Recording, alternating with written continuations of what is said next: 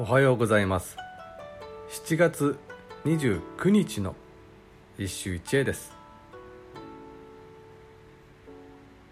玉葉和歌集より伏見風早み雲の一村峰越えて山見え背る夕立の跡。風早み雲の一村。峰越えて。山見え背る。夕立の跡風が速いのでもはや雲の一群は峰を越えたようだ。山の頂が見え始める夕立の跡伏見院の夕立の歌。昨日の式子内親王と比べるとあっさりとしていてさすが純写生家の騎手といった風だ。どちらが優れているか。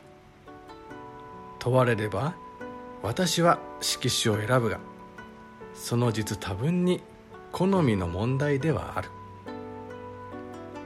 しかしながら純写生家といったものほど優劣つけがたいものはない。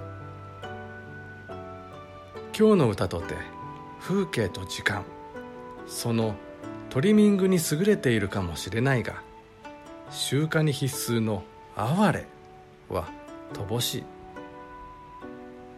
これは過度な刺激に慣れすぎた現代人の不干渉であろうか。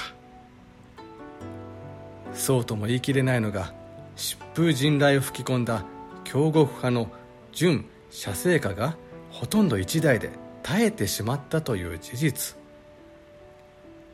誉れ高い玉葉風画も伝統和歌の礎があってこそ輝けた一夜のあだ花だったのだ。以上今日も素晴らしい歌に出会いました。